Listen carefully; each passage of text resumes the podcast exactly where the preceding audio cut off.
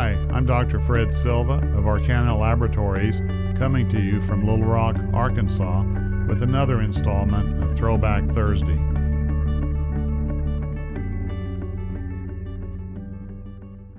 Is minimal change disease and focal and segmental glomerulosclerosis one disease or two?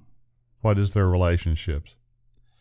Many pediatric nephrologists consider minimal change nephrotic syndrome, now called minimal change disease, and focal and segmental glomerulosclerosis, FSGS, two separate diseases, whereas many nephrologists and investigators consider them a spectrum of disease patterns in which some cases of apparent minimal change disease are severe, unrelenting, and become FSGS.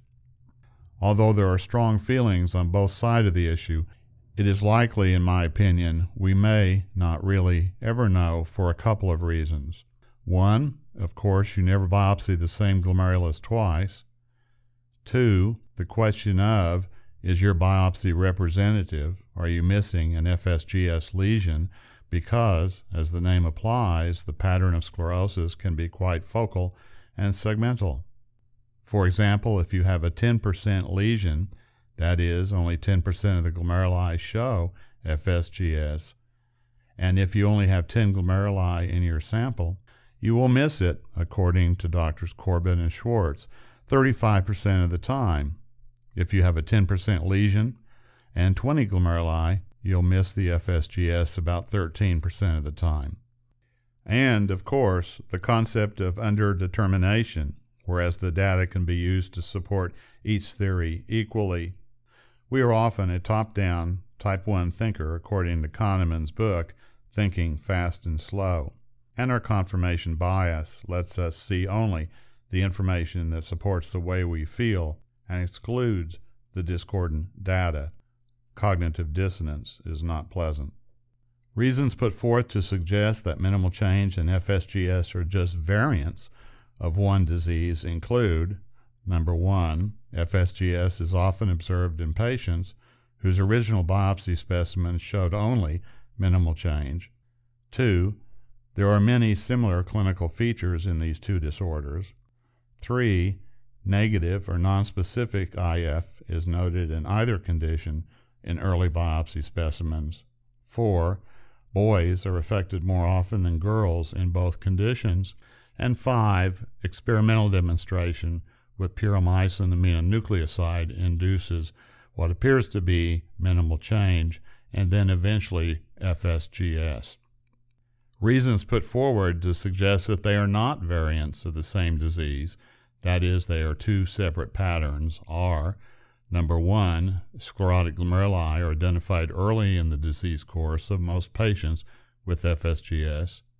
Two, there is a greater prevalence of persistent hematuria in FSGS than minimal change.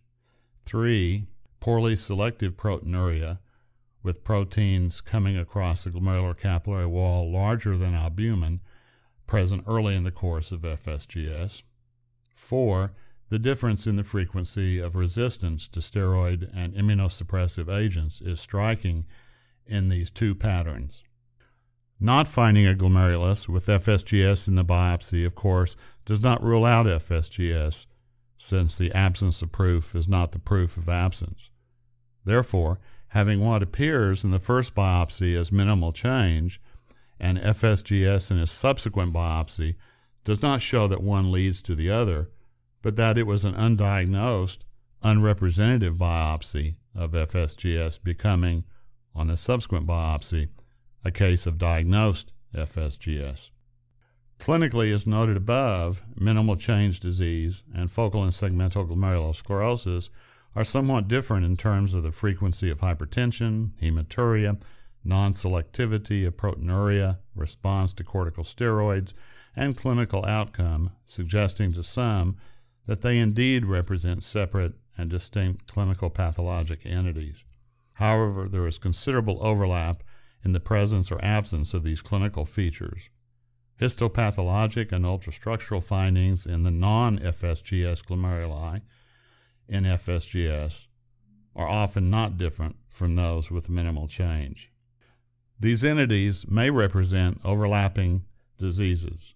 Studies from ongoing experimental models and recurrence after transplantation may help determine the relationship between these two entities. It is likely that the most successive biopsies from transplanted patients with severe proteinuria, apparently following an initial biopsy of FSGS in the native, has helped clarify the issue somewhat. This is an excellent human model in which to study the natural history of FSGS. However, since we may never have enough glomeruli to know if the initial biopsy is truly representative or not, is a problem. And of course, FSGS is a pattern, not a specific disease. That is, a lake fed by many streams.